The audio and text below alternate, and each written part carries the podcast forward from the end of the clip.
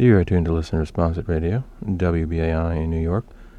The preceding program was brought to you live with portions on recording. Our next scheduled program, Primary Sources with Peter Wilson, will be heard in just a moment. Please do stay tuned.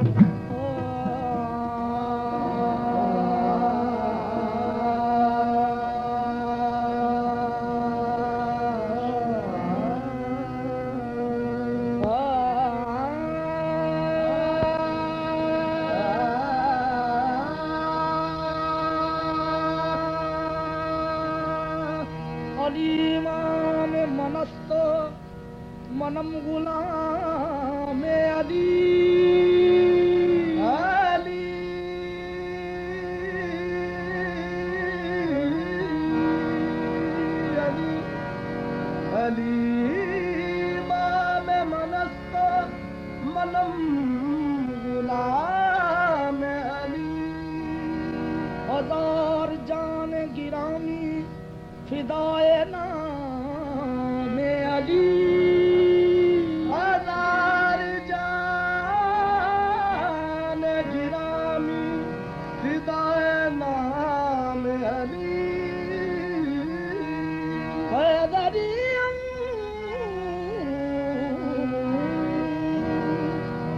है दरियम हैदरमरम बन्दाजे मूर्तजा यदि हस्तम्।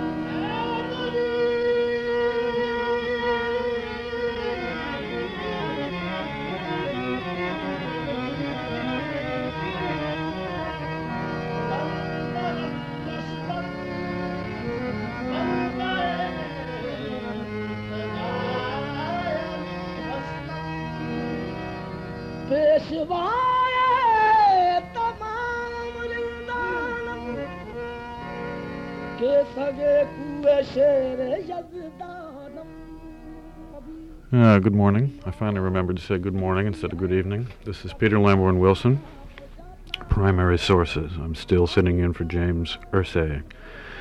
I have no idea when James is getting back. I'm beginning to get a little worried, to tell you the truth. That uh, is Pakistani Qawwali music that you were listening to.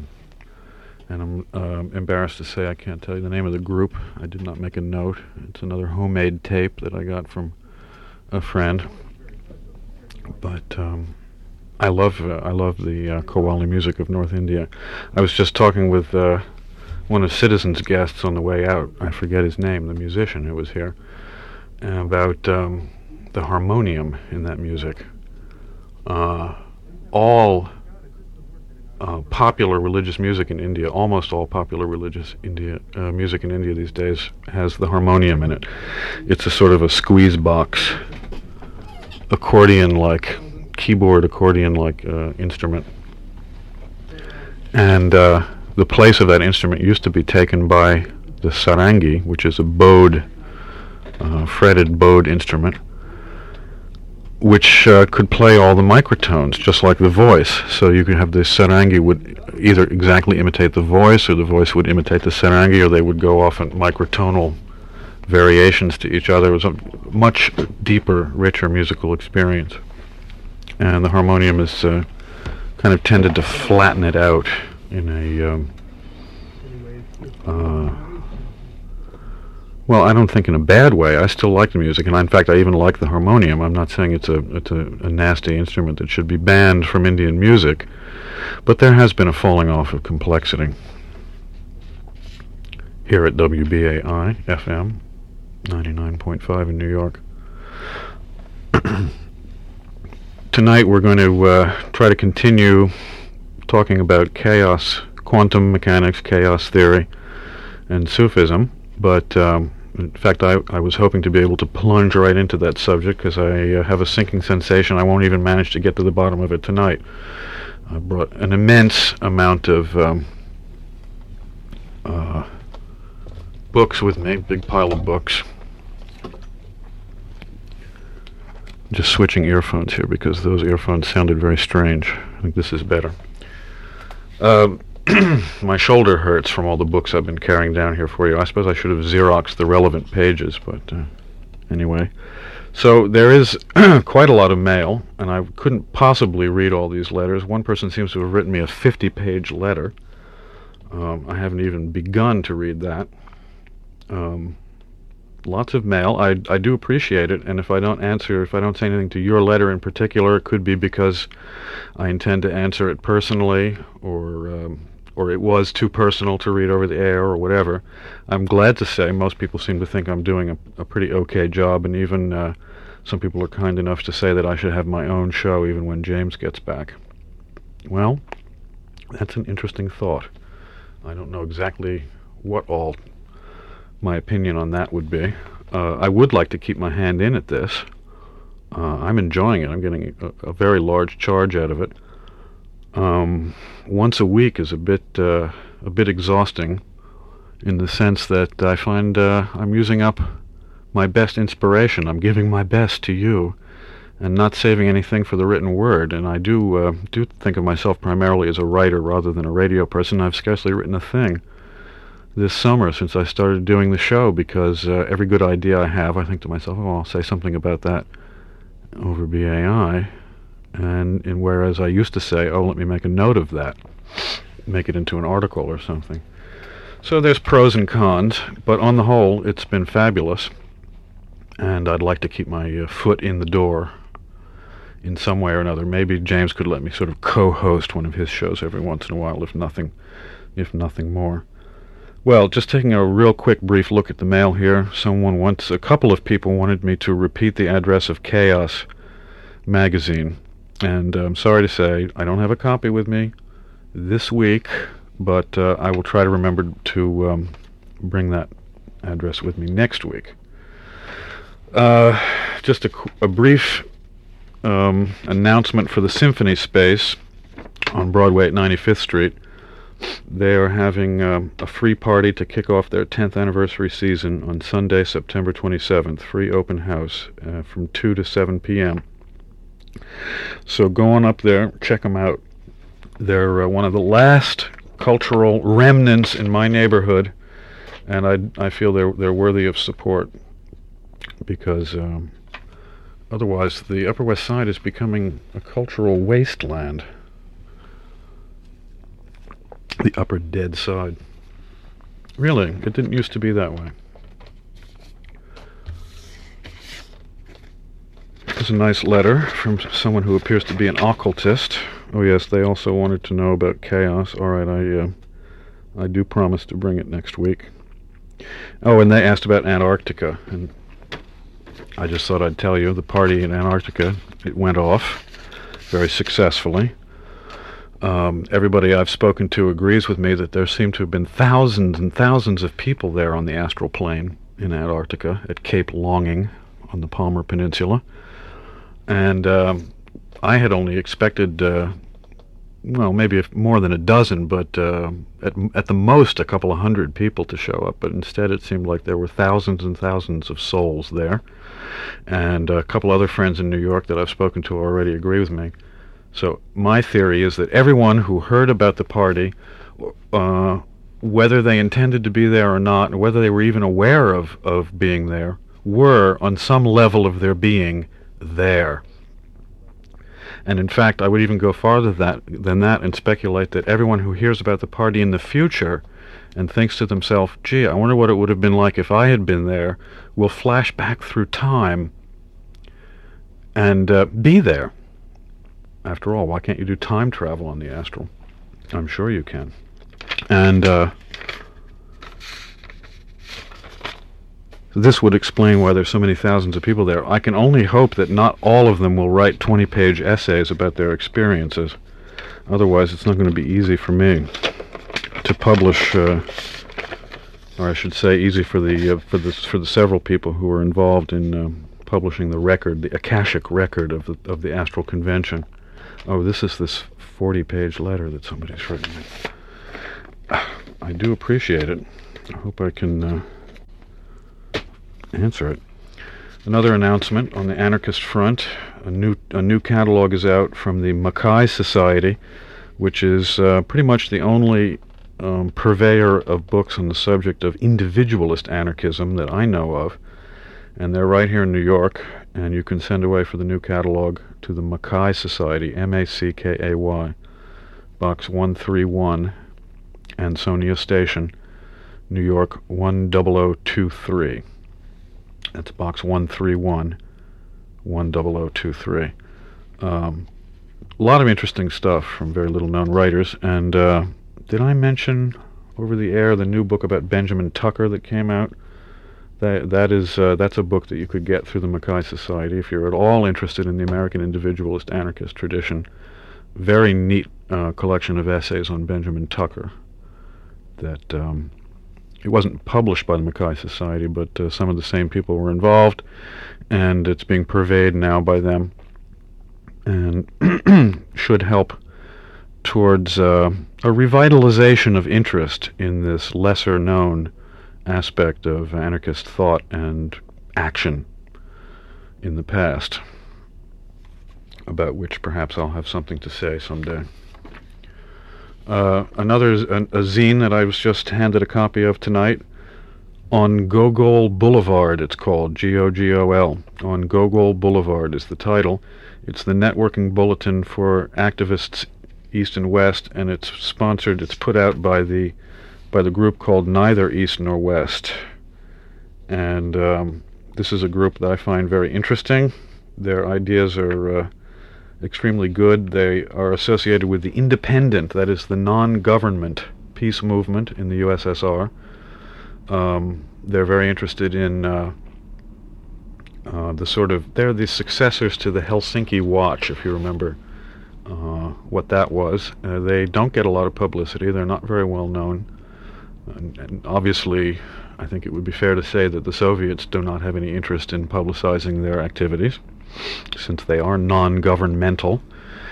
And uh, the idea of the group, neither East nor West, and the idea behind this zine is that um, true peace will be realized through person-to-person contact between human beings, uh, here and there in the world, aside from whatever their national um, national identity or lack of identity might be.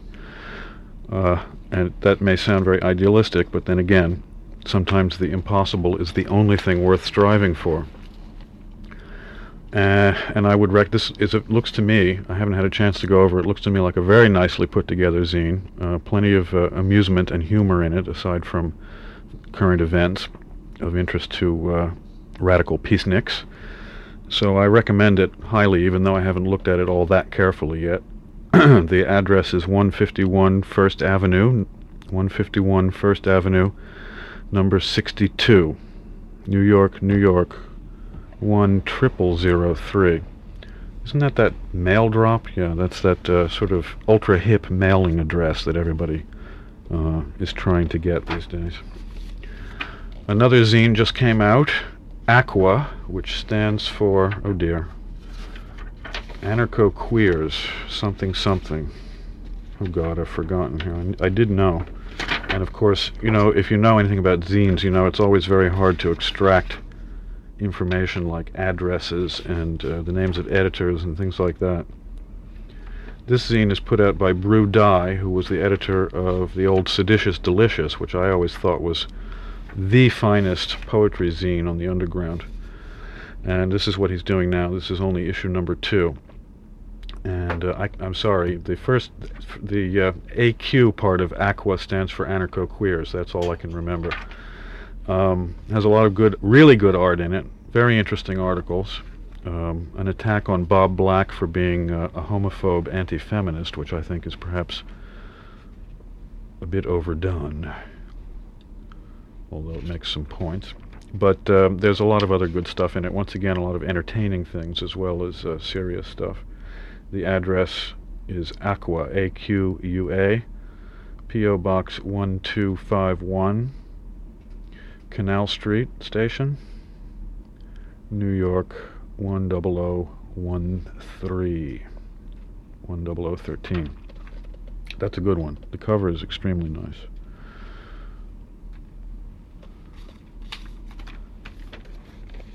Here's a communique from a person who does a zine in Brazil. It's called The Opener. I saw a copy of this some time ago, and I thought it was some of the most bizarre stuff I have ever, ever seen. So I wrote to the guy and sent him some things in trade. And months and months later comes back this copy of The Opener, which is subtitled Delirious Trash of the Idiomotor Movement. Right? I'll just read you a little bit of this guy's rap here.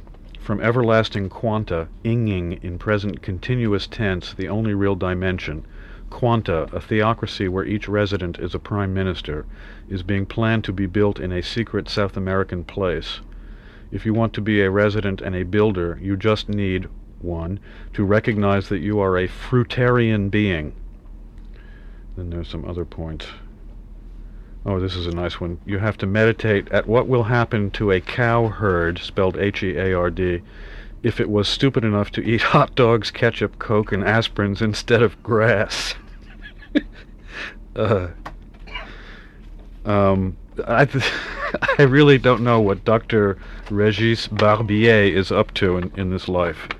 His letter is equally hard to understand. Here he introduces himself as a nut a nut, a true believer, thinking that real is illusion, that the whole stuff is a re-illusion, and that he got the way to illusion the real beforehand. He is now working in a mad and secret project to take over the Ruritania within, if years from now, to start a new country. South America is the cradle of the new dream, a good dream for all of us, a quantic one. If this sounds like you, uh, write to Regis Alain Barbier. I'm, I do not know. I'm pronouncing it as if it were a French name, but I presume it is. Uh, well, maybe he is French. Anyway, that's R E G I S A L A I N B A R B I E R. Uh, Ru Rua, I guess in Portuguese. R U A. Democrito de Souza Filho. I'm sure I'm mispronouncing this disgustingly. Um, Democrito de S-O-U-Z-A F-I-L-H-O, comma, 235, Madalena, M-A-D-A-L-E-N-A, Recife, if, if that's the way you say it, R-E-C-I-F-E, 50,000, 50.000, that is, Pernambuco, P-E-R-A-N-B-U-C-O, Brazil. And I, again, you know, the usual, as they say, send him something in trade or send him all your life earnings or send him something.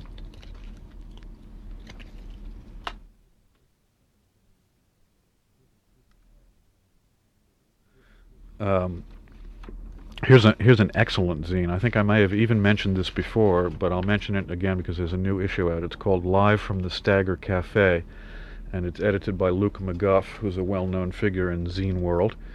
And uh, the exciting um, idea behind this is to combine radical politics with radical science fiction. And uh, in this issue, there are stories or art or whatever by Freddie Baer, um, Misha Chocholak, uh, Hakim Bey, Luna Tix, who's a quite a good punk cartoonist, um, the editor himself was quite good. Uh, I'm just telling you people that I recognize. I noticed that uh, there's something in there from Rudy Rucker too. Maybe it's only a letter. Um, but he always has good people. Live from the Stagger Cafe. I don't know the significance of the title. Post Office Box 3680. Minneapolis, Minnesota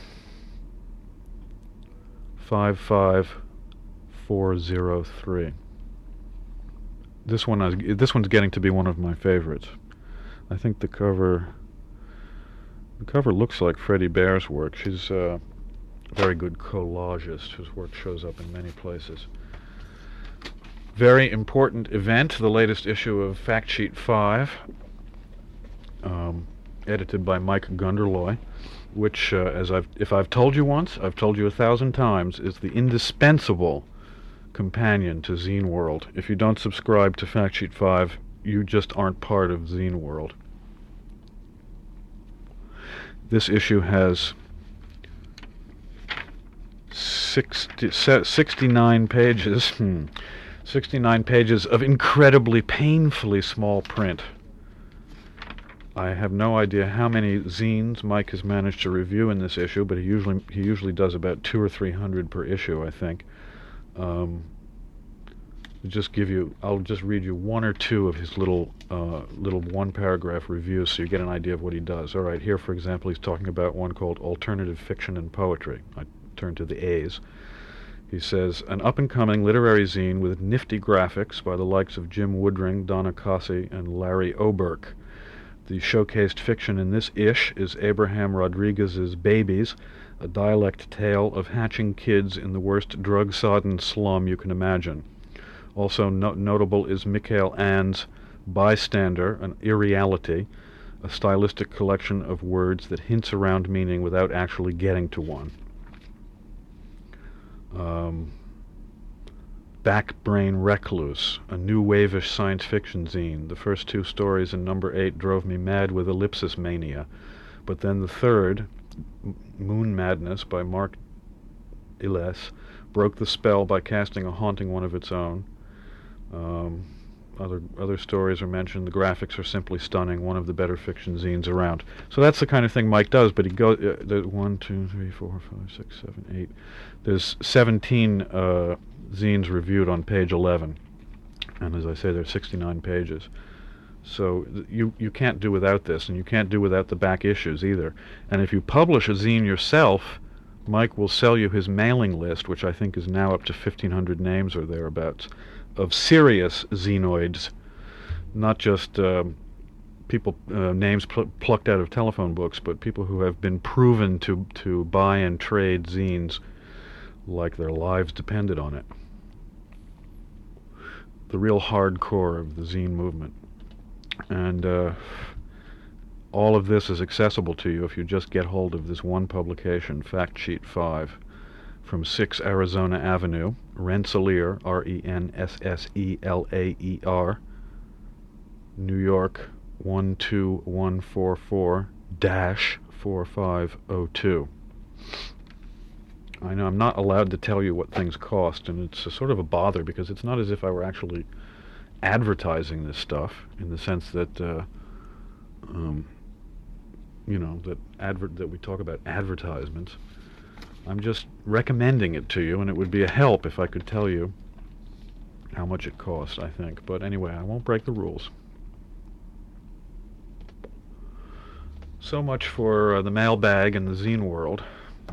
We did manage to rush through all that particular heap of uh, of bump in uh, pretty good time. And now we will plunge into chaos again, which we started last week with a, uh, a, uh, a long take on quantum reality, if you'll remember, a meditation on uh, the book by that name, of that name, by Nick Herbert, uh, which I recommend very highly. Since then, by the way, I should add that several people have gotten in touch with me to send me lo- their own long articles on quantum mechanics.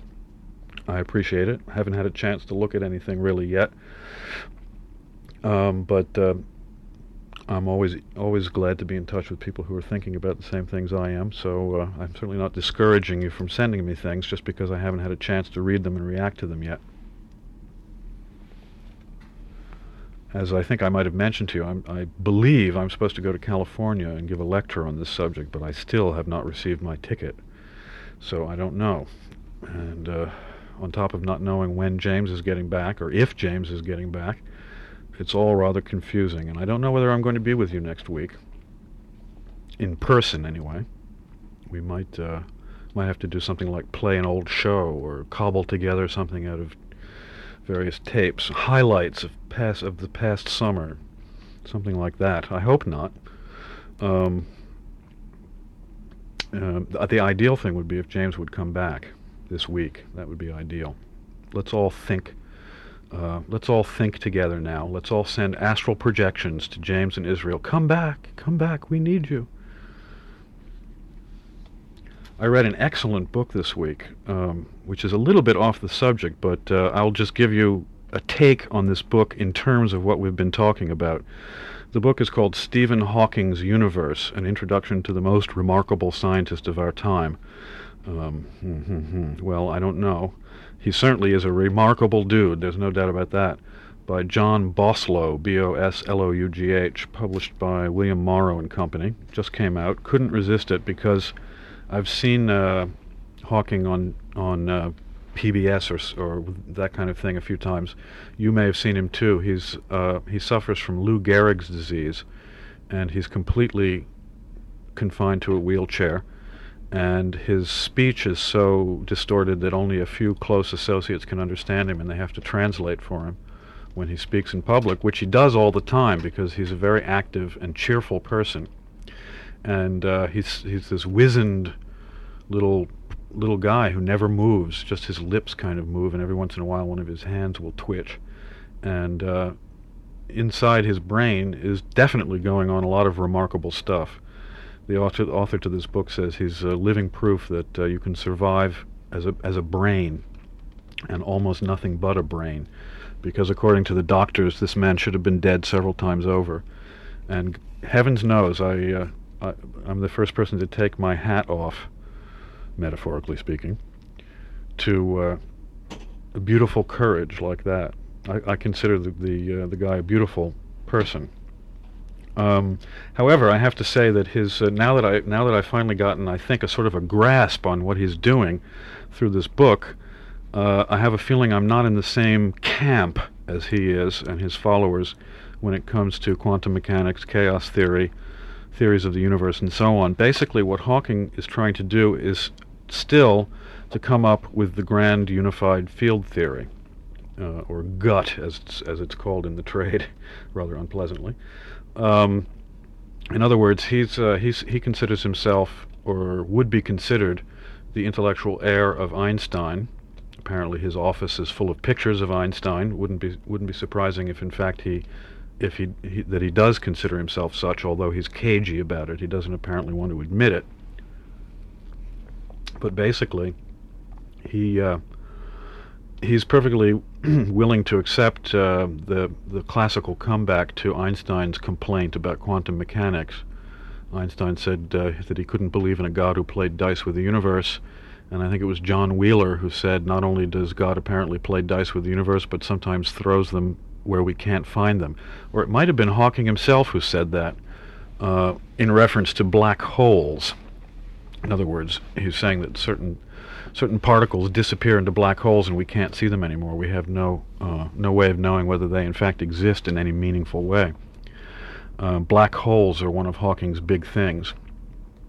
He feels that, uh, that the, the key to whatever it, whatever it is he's doing on the physical plane will be uh, somehow will be found in the uh, phenomena by studying the phenomena of the black holes, which, uh, as you may or may not know, are collapsing stars in which the density of the stellar material as it's Im- compacted uh, becomes so, so great that um, the force of gravity pulls everything towards this object, including light itself eventually, so that there's um, so that no light can escape.